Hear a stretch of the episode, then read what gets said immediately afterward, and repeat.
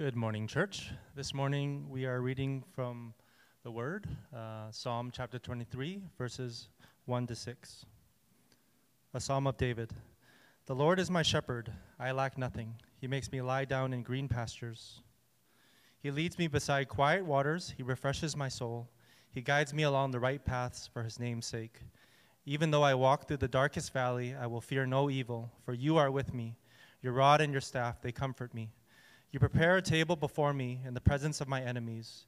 You anoint my head with oil, my cup overflows. Surely your goodness and love will follow me all the days of my life, and I will dwell in the house of the Lord forever. This is the word of the Lord.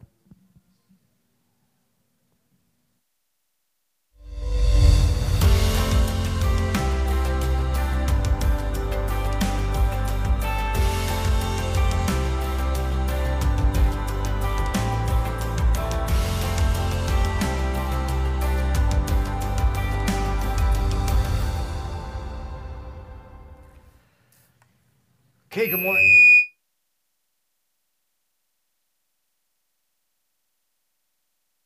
I just lost a few years off of my left ear, I think. a few years.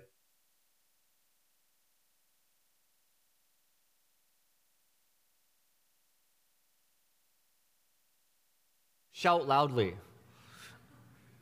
Talk? Yes, okay. Something like, okay, anyway.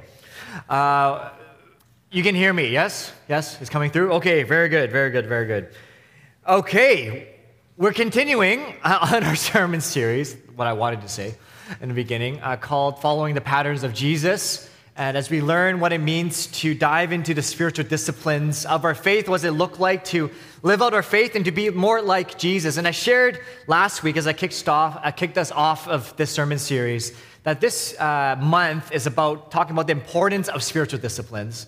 And then the rest of the year, we're going to take each month uh, to break, uh, to, to really uh, live out the different disciplines uh, that we have, beginning with Sabbath, uh, and then going to prayer and fasting and solitude, and then going through the rest of the year, exploring some more different themes of spiritual discipline, uh, of spiritual disciplines, because it's so important for us to take a pause in our lives to live out our faith and to be rejuvenated and to live out and to be reconnected uh, with God. We're, we're going to be using a resource called Practicing the Way. Uh, there's a book that comes alongside of that, but every single week, uh, you can log on to an online forum where not only after some teaching, you, uh, there'll be some teaching and some more also uh, other resources for you to listen to, like podcasts and other readings and, and whatnot. Uh, but also there'll be uh, other, uh, other forums for you to engage and challenge you. So, for example, next month in February, when we talk about Sabbath, each week there will actually be some practical challenges for you. Be like, hey, this is a way maybe you want to practice Sabbath, and maybe you want to take that on. So every week, every Sunday, we're going to preach on a certain topic of Sabbath, for example, for February. And after the topic, we'll spend, you know, usually we have 47, four to seven minutes of corporate prayer or something like that. Well, we're going to take some of that time to discuss with each other, hey, how is it going for you this week? And if you weren't able to participate the week before, you you weren't able to make it to the Sunday before, that's okay because the conversations, uh, you'll be able, the questions, you will be able to join into them uh, as well. So that's going to be a rhythm for the rest of the year that you're going to listen to a talk, you're going to uh, engage in some dialogue with each other, and the rest of the week, going to practice it, and then we're going to come back again as Jesus people, and we're going to discuss it some more, listen some more, and try to live out our faith uh, together. And the goal is so that we can become more uh, like uh, Jesus in our faith and in, in our everyday, everyday walk. So today, uh, it is a more general kind of a, con- a, conversation and topic again of why spiritual disciplines are so important. And we're talking about the importance of guarding our time. Guarding our time, guarding our heart, guarding our boundaries, and intentionality it takes for us to do that. Uh, this week I spent a bit of time reading this. Uh, these are just things I do, all right? So, uh, just reading uh, into a, an academic article uh, from the Journal of Applied Sports Psychology on the importance of rest. And the topic was called The Forgotten Session Advancing Research and Practice Concerning the Psychology of Rest in Athletes. Fascinating read. If you got some time, this is 24 pages, so you can read through it, single spaced. Uh, I can read through it. so, just to see some of the findings, but it's fascinating right? It talks about the importance of rest. We talk a lot about in, in athletic endeavors the importance of training and whatnot, but this article dives into the importance of resting, both physically and of our mind. Talks about like people like Brett Favre, the Hall of Fame uh, quarterback. Uh, how for him, he actually spent a lot of his time escaping from his games, actually escaping from his schedule and, and hiding out, in his words, in his home in Mississippi. Or you think about uh, British skeleton racer Lizzie Yarnold. Uh, for those of you that don't know, you're on this little board, uh, going down a mountain at 130 kilometers an hour head first, and uh, experiencing five G's of force. I don't know why anyone would want to do that, but uh, double Olympic uh, medalist, uh, um, uh, Lizzie. Uh, she won in Sochi in 2014, and she does something that's unheard of in, in, according to Olympians because you only have four years to train for the next event. She actually took two years off. She won gold, and right away she's like, you know what? I need to take time off. To, in her words, she needed to time to refresh, to take stock, and to come back more motivated. And she came back in 2018 to win and become a double Olympic gold medalist. So unheard of, unheard of.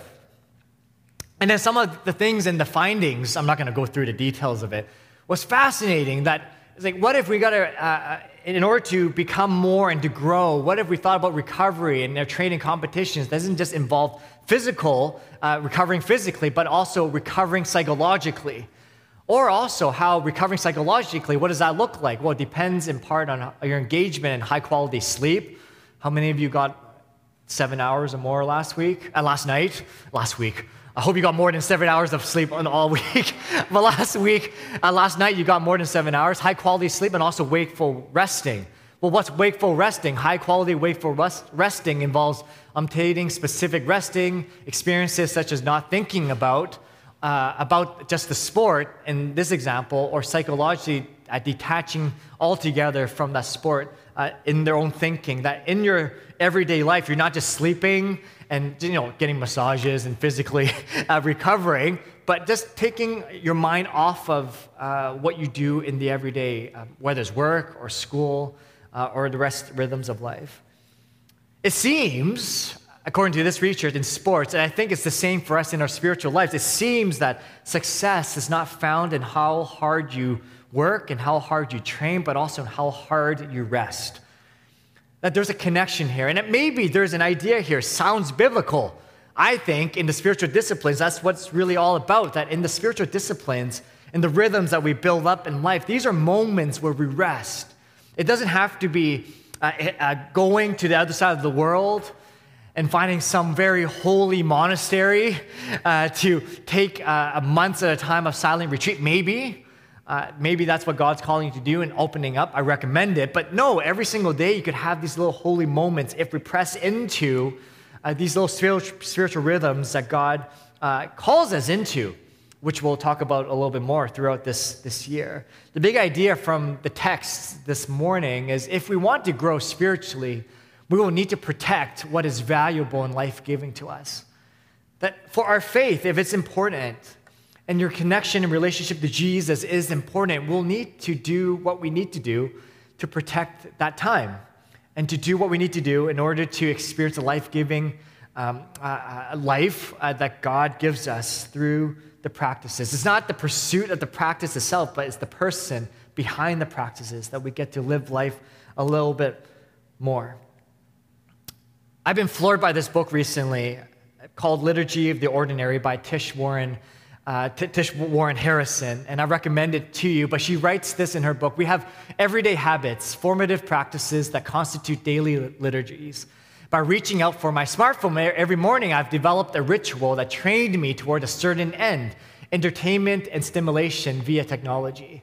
Regardless of my professed worldview or, partic- or particular Christian subculture, my unexamined daily habit was shaping me into a worshiper of glowing screens examining, examining my daily liturgy as a liturgy, as something that both revealed and shaped what I love and worship, allowed me to realize that my daily practices were malforming me, making me less alive, less human, less able to give and receive love throughout my day. And changing this ritual allowed me to form a new repetitive and contemplative habit that pointed me towards a different way of being in the world. Whether you understand the word liturgy, which is really just practices and rhythms, uh, whether you feel like you have liturgies or not, the argument here, and I believe that's what uh, Harrison Warren argues for, and much of the biblical narrative argues for, is that whether you believe there's a pattern or a liturgy that you succumb to, there actually is one. And we actually don't realize it unless we take time to pause and to reflect and to step out, because in the words, uh, in the word, uh, in the words of some great theologians uh, in the past, like Eugene Peterson, uh, culture is the waters that we swim in, and unless we are deliberate in reflection of what it is that we swim in, we don't know what our culture is, what the rhythms that we have in, and we just kind of get swept away by the rhythms and the cultures of our time. But Jesus, in much of his teaching, offered us as his followers an invitation to guard their hearts and minds by what? By separating ourselves from the crowd. Jesus offered an invitation to his followers to guard themselves by separating from the crowd, from the ways that people are doing things in the world.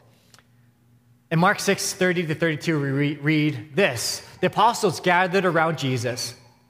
The apostles gathered around Jesus uh, and reported uh, to him, and reported to him uh, all they had done and taught. Then, because uh, then, because so many people were coming and going that they did not even have a chance to eat, he said to them, Come with me by yourselves to a quiet place and get some rest. So they went away by themselves in a boat to a solitary uh, place. So they went away uh, by themselves in a boat to a solitary place. Now, if you know the narrative, if you read this section of text before, you know that the, the people found out where they were going. And this, this, uh, this little lake was uh, big enough for them to run around. Uh, so they went and took a boat, and Jesus had a little bit of time to teach some lessons on the lake, but people found the ways around the lake and waited for Jesus and his disciples on the other side. Well, here, what Jesus was teaching his disciples, like it's possible, it seems like, in the everyday, in the busyness, when there's so many things going on, when there's so many needs, when there's so many people, so many demands, that it is possible to guard your boundaries it is possible to guard your space. It is possible to separate yourselves in the little moment of that day away from the demands of that time. As Pastor Vance Havner once said, if you don't come apart and rest, you will come apart. If you don't come apart and rest with Jesus, you will come apart. And here, Jesus is teaching his disciples that exact fact that it is possible to step away. And maybe for some of you, you're like, spiritual disciplines are great. I talked about last week how we have an allergy to the word discipline, and we add the word spiritual in front of it. I've lost you altogether. You're like, ooh, that's something really holy and out there. But even our understanding of discipline and connecting with God, that our beginnings of our understanding is just separation. That in our everyday, whether you're in your work, in your school, in the classroom, you're walking back and forth in your office or in your home, in your backyard with your kids as they're screaming. And I talked about last week throwing spaghetti in your face again, and you're cleaning up the floor again. In those little moments, it's possible to have a little bit of separation. And that's in those little moments of separation, no matter, no matter how big or how small, that growth actually happens, that God is doing something to you. Did you know that in the human body, there's some 650 muscles, and you're looking at your own body, you're like, Doug, I have more? I'm like, no. Like all humans uh, or more, I have the same uh, anatomy, 650 or so muscles uh, that hold us all, all together. Uh, I read another article this week that talked about muscle growth and just about when it is the muscles actually grow. And according to John Leyva, in uh, his article, How Do Muscles Grow? The Science of Muscle Growth, he says this After you work out, your body repairs or replaces damaged muscle fibers through a cellular process where it fuses muscle fibers together to form a new muscle, protein strands, or myofibrils. These repaired myofibrils increase in thickness and number uh, to create muscle hypertrophy growth. Uh, muscle growth occurs whenever the rate of muscle protein synthesis is greater than the rate of muscle protein breakdown. Okay, this is what I actually want to focus on. This adaptation, however, does not happen while you actually lift the weights. Instead, it occurs while you rest. Fascinating. Muscle growth is I'm pumping iron, you know, in the gym or doing the exercise, whatever it is that you're doing. You're thinking, I'm building muscle in that time. Yes, you're actually breaking the muscle apart at that time. The growth that actually occurs is actually in the resting. Yes, we got to work. Yes, we got to put in the effort, but the growth that we're looking for, and I want to argue here spiritually, is also in the resting phase.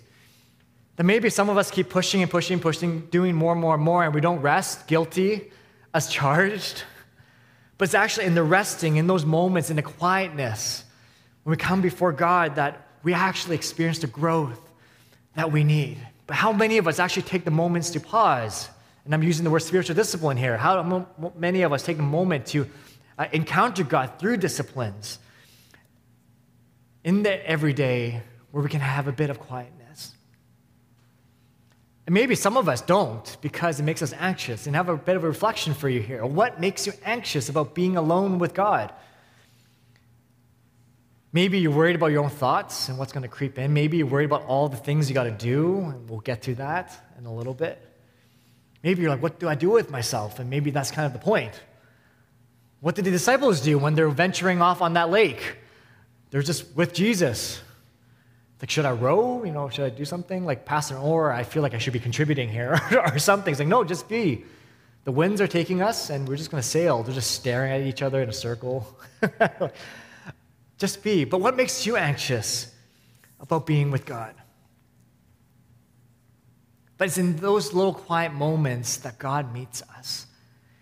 You see, in Psalm 23, where Anthony read for us, the psalmist, David, he writes about God offering and leading his people to this restful place, this safe space, this restorative place. He doesn't lead us to a place of doom, a place uh, of self condemnation and, and pity and, and, and self loathing. No, he leads us to this place of rest, of joy, of goodness. And we read this in Psalm 23, I want to focus in for us in Psalm 23, verses 2 to 3. We see that God leads us to a sort of place, a boundary, right? We talk about separation, but what does He lead us to? He leads us to this boundary. We're ought to guard. We'll talk about that in a little bit, but this boundary where thriving in life happens. In Psalm 23, 1, uh, 2, 3, we read this The Lord is my shepherd, I lack nothing. Makes me lie down in green pastures and leads me beside quiet waters. He refreshes my soul. He guides me along, along the right path for His name's sake. He guides me along the right path for His name's sake, or in other translations, for His reputation. What is his reputation? Is a God that loves. He's a God that gives peace. He's a God that gives joy. He's the He's a God that, that when He is present, that all things are going to be okay. That is His reputation. That is what He is known for. Though He is all powerful, all consuming, He spoke to all on all all things in creation came into being. Is also this peaceful God. This God where we can experience His love, joy, love, and hope. And this is where He leads us to. That's the boundary in which He calls us into. Psalm 23 is also what's known as the confidence, a psalm of confidence, the confidence psalm. It's not confidence in David who wrote it in himself. David wrote it in full confidence that this is who God is. This is God, he wrote it in full confidence in God's care for him. That even though this might not be what he's experiencing in that very moment as his enemies are chasing him down, he's writing this in full confidence that this is what God promises him, that this is who God's, God, God is. And this promise, it's not a one time invitation, not one time promise, a one time invitation to God's people. It's a continual one. It's one that seeks you as a believer all your life, for the rest of your life, right? As the rest of the psalm goes, that every single moment that we're able to experience God's peace and in presence. I love that. It's not just a one time invitation, but it's a continual one. As Pastor Peter, uh, not Petre, uh, Peter, Jeffrey uh, wrote, uh, Psalm 23 is preeminently a psalm of privilege. It speaks throughout of what God does for his people. David is not praying in the psalm, he is not asking God to do something for him. Rather, he is rejoicing, rejoicing in what the Lord has done and continues to do in his life, it's a psalm of confidence, it's a fact that this is who God is. And maybe, church, that's what you need to hear this morning. That's what you need to demand of your soul this morning. This is who God is. In the rockiness of your life right now, in the moments of ups and downs, in the questions you're asking in your mind, in the doubts, in the rockiness of your life, you need to call this and demand this and prophesy over your own soul this morning that this is who God is. But yet we get wrapped up in the world and we forget that because we, we, we don't set, we, we don't have moments where we get to experience God in these little boundaries that He invites us into, He calls us into. Because what has God done? If I go back to this, this passage, He's done a lot, even His first three uh, verses of Psalm 23. I lack nothing. He's provided in all ways, in all things. He makes me lie down in green pastures. This, this, I'm a little bit allergic to grass, but I'm assuming there, God knows my needs and everything's going to be okay. It's green pastures. It's perfectly lush grass. Have you ever seen like a perfectly, like a perfectly mowed, luscious green lawn? Right in Vancouver, you walk by, you're like, man, this person really cares about their lawn, but there's something beautiful about that. This beautiful, or a meadow that's just like flowing in the wind. You walk by, there's this calmness to it, or quiet waters. I love what a commentary said about quiet waters. It's uh, quiet waters, literally, it's waters that are quiet. Uh, the literal translation, waters that are uh, slowly moving, actually. It's like a brook. It's not the rushing uh, torrents of a river that, that, that, that, um, that rushes you away, but it's also not, uh, that, that pushes you away, but it's also not the stagnancy of like a, a little pond. You know, you've seen like um, water that's still and not moving. You're like, oh, you know, there's something growing in there. Like I shouldn't go in there at all. No, there's some flow, some movement that's going on. That that's kind of the imagery that we get here. That's where God leads us to. And it's refreshing. Right? When you encounter God, you leave from this space of worship on the Sunday, or from prayer, or from, or from reading the word, or from a good time of fellowshipping and, and, and, and with other believers, it's just refreshment. When you hear a word from the Lord, it's enough to power you for the rest of your life, rest of the year, rest of your day. That refreshes you and always. And He guides you. He guides you. Only has good things for you. It's the right path, meaning there are wrong paths that we could walk on, but God, He guides you along the right one. This morning, community learning, we talked about how often, according to how we see the world, God's ways are unorthodox. No matter how unorthodox it may seem, it's the right way because God knows all things, He sees all things. What setting would you select if you could pick the perfect spot to be alone with God this season of life? Kind of painting a little picture there. Is it kind of a place where maybe it's of abundance? You feel like you're lacking in something and God's providing? Or maybe you feel like your, your life is just very chaotic and you actually need those still waters, those calm, quiet flowing waters in that green pasture. Is that kind of the setting that you're, need, uh, that you're needing? Or is it maybe you feel lost and disoriented in the picture that a perfect spot that you need to be in? Is like uh, God's like guiding you. He's saying, hey, this is the right path you need to lead, uh, need to walk upon. What is it? What image pops into your mind? Because God is speaking right now, not as you only hear my voice, but in your own heart, He's working in you through the power of the Spirit. What is He revealing to you? What kind of image is He bringing to your mind. Because maybe even there, as we're letting that image sit a little bit, maybe some of these spaces is where God is calling you to guard. And that's how He's speaking to you. That's how He's working in your life. That you're like, hey, in that little quiet moment, that five seconds that you had, what if we had bits and pieces of that every single day? And you deliberately built that in. As for boundaries, for guarding our hearts. The Apostle Paul had a lot to talk about that. In the chaos of the Roman Empire, living out in that, of, of, uh, of going around preaching to churches and trying to grow churches that are being persecuted uh, for, for, for their faith, the Apostle Paul wrote about how this peace is possible in your hearts, how this guarding of your, your heart and your mind is possible, especially as he write in the, writes in the book of Philippians. How the guarding of your heart, he writes in Philippians that it's not a easy kind of guarding, it's actually rigorous. It's difficult, it's tough. It doesn't just happen. It's a rigorous kind of protecting. You need to be deliberate about it because it's too easy just to be like, hey, I'm going to go out in life and God's going to speak to me. You know, I'm going to keep walking until God stops me, kind of thing. He's like, well, I'm stopping you, but I'm kind of ignoring him because I haven't built in space to listen uh, to his voice. But in Philippians 4 47, we, we read this. In Philippians 4 uh, 47, we read this Rejoice in the Lord always. I will say it again, rejoice. Let your gentleness be evident to all. The Lord is near. Do not be anxious about anything, but in every situation, by prayer and petition. With thanksgiving, present your requests to God, and the peace of God, which transcends all understanding, will guard your hearts and your minds in Christ Jesus. Falling apart here. you guard your hearts uh, and minds in Christ, Christ Jesus. Highlight that, underline that. We'll guard your heart. This word for guarding, it's not an easy kind of guarding. It's not just, you know, stand there nonchalantly uh, kind of guarding. No, it's to protect with a military guard. It's a military uh, kind of word. It's to prevent from hostile invasion to, uh, to preserve one from being captured. So there's this active kind of stance here.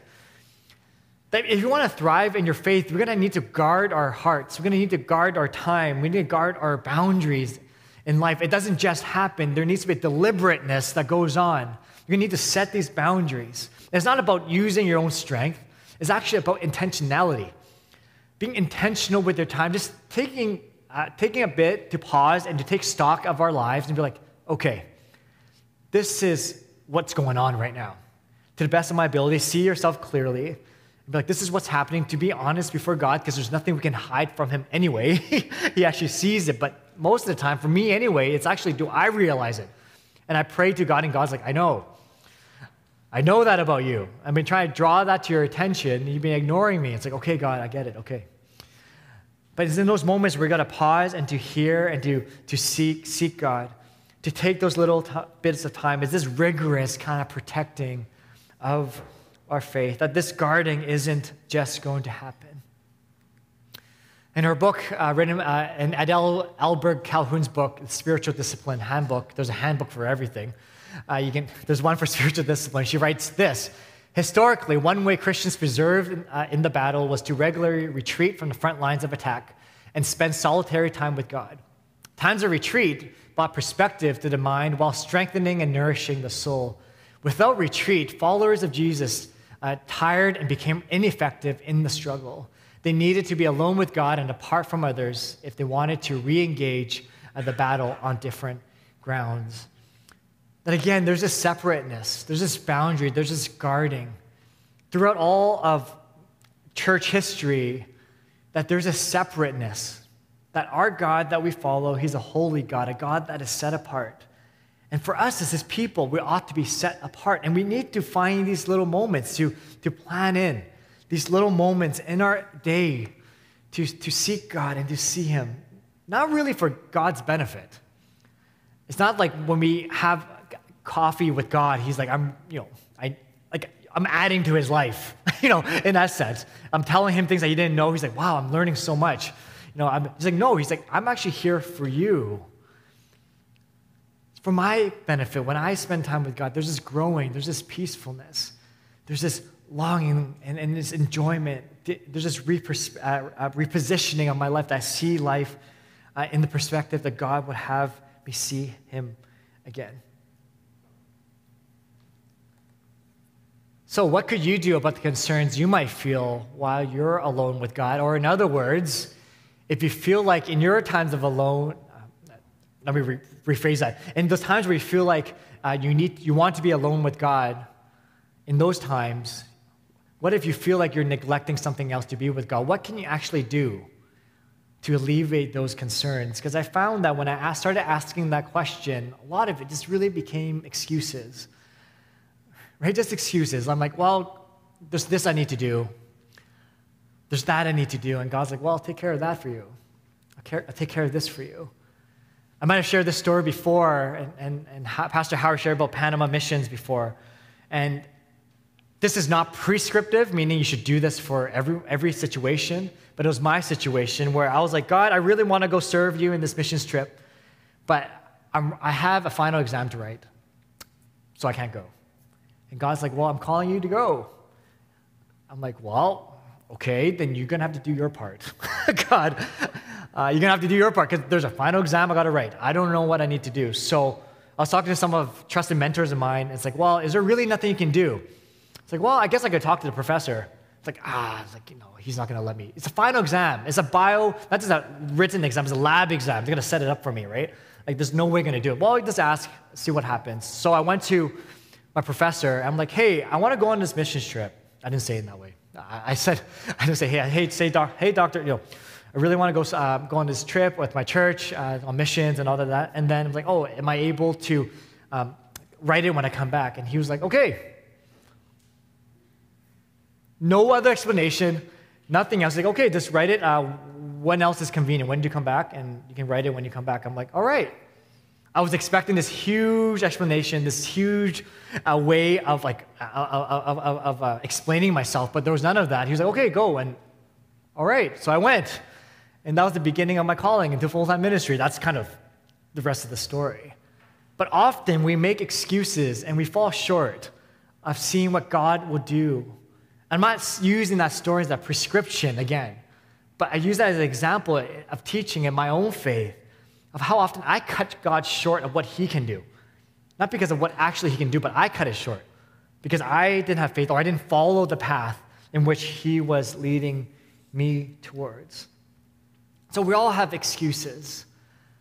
Time is short. We all have the same amount of time. We're all busy, yes. But what would it look like to carve out a little bit of time in your calendar? What would it look like to reorientate our relationships and our friendships and the people that we hang out with? Maybe there's someone you're like, I really need to take them out for coffee. I really need to ask them this question. I really need to see how they live out their faith and just carve out that little bit of time. Maybe it's a little bit of habits that you're going to start. People asked me, it's like, hey, how, what, what, was, what, what the training for the marathon looked like for you when I ran it a couple years ago. It actually started with putting on running shoes. He's like, What do you mean? I actually started off by having a pair of running shoes and leaving at the front door. And so every morning before I left, I saw those shoes. I'm like, Right, I'm supposed to run today. this starting, this is a reminder. Some of us, uh, and one of our leaders also talked about this, right? About the Bible app, reading scripture.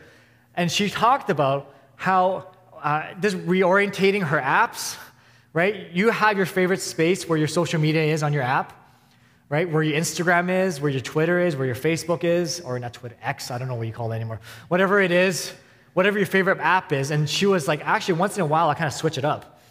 Uh, where Instagram is, I put on the Bible app and you want to press it. Oh, you pressed it this out of habit. You're like, I'm reading the Bible now. Like, you know, oh, what have I done? You know, right? So kind of reorientating some kind of habits that help you to thrive. Because it's not about doing more. It's actually about being closer with Jesus and doing what it takes.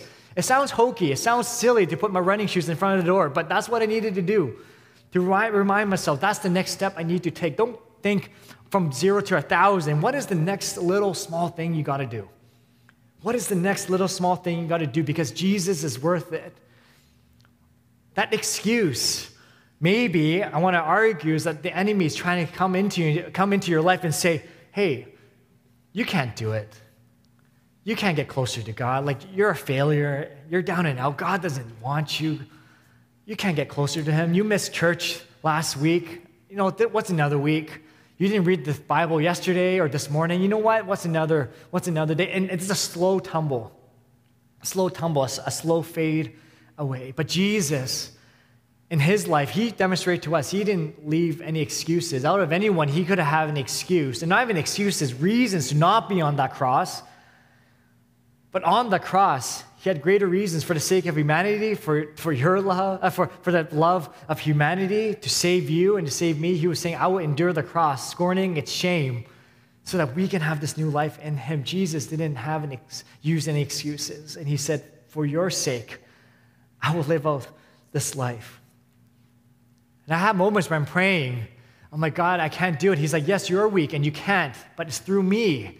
It's through me. That's what I'm teaching you. It's through me in these disciplines, in these restful moments, that your muscle, muscles are just going to grow in the body that I gave you. That's just how it works. You didn't design that. You didn't do any of that. It's just how it works, how I created the world into being.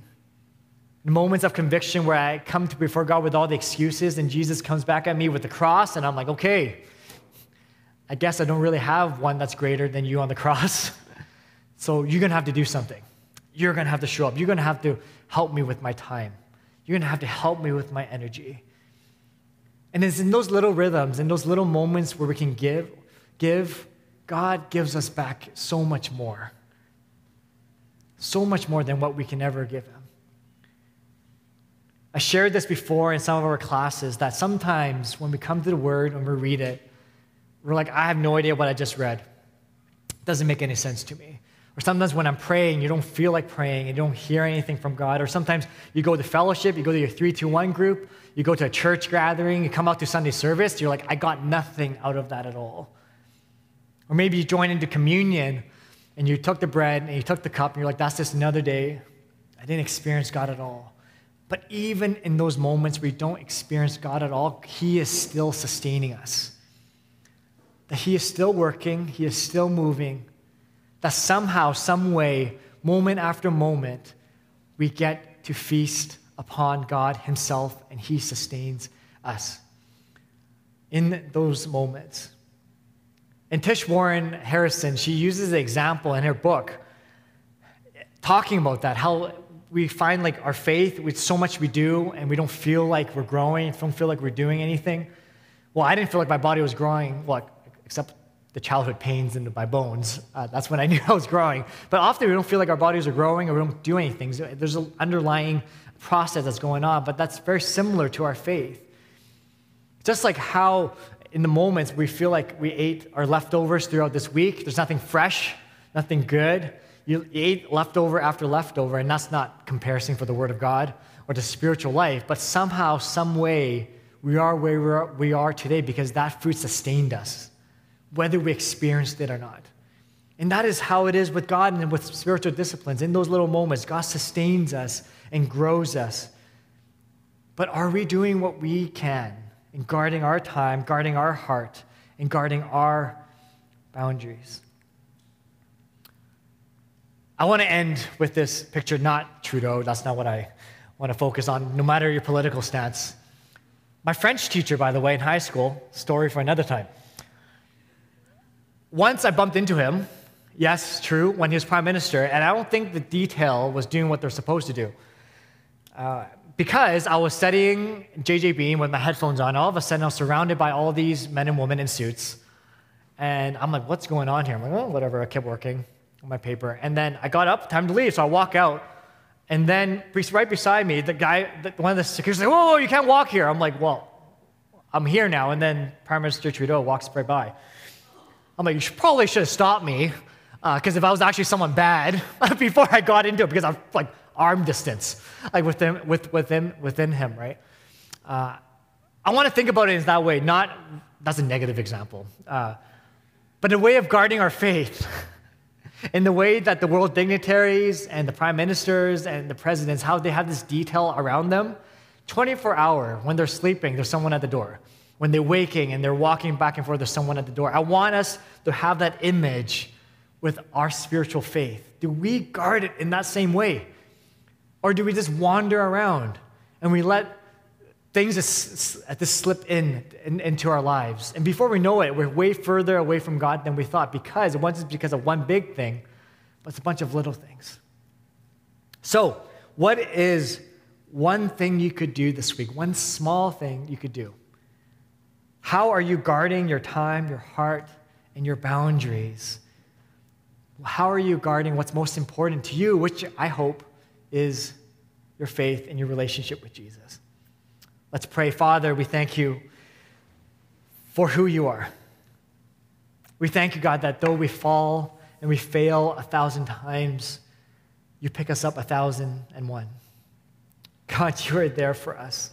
And that our faith, Lord, is not one of striving, it's not one of, of pursuing, it's not one where we need to, God, uh, do anything for you, but it's really for our benefit. So, God, I pray this week that you help us to hear your gentle voice, not a voice of condemnation, not a voice of we got to try harder and do more, but a voice that says, Come. Come to me where the waters are still and quiet waters, green pastures, a place of refreshing. I pray that this week, Lord, we'll find moments where we can encounter you and to see you and to know you. So thank you, Lord, that you pursue us in the everyday and that you want to grow us. In Jesus' name we pray. Amen.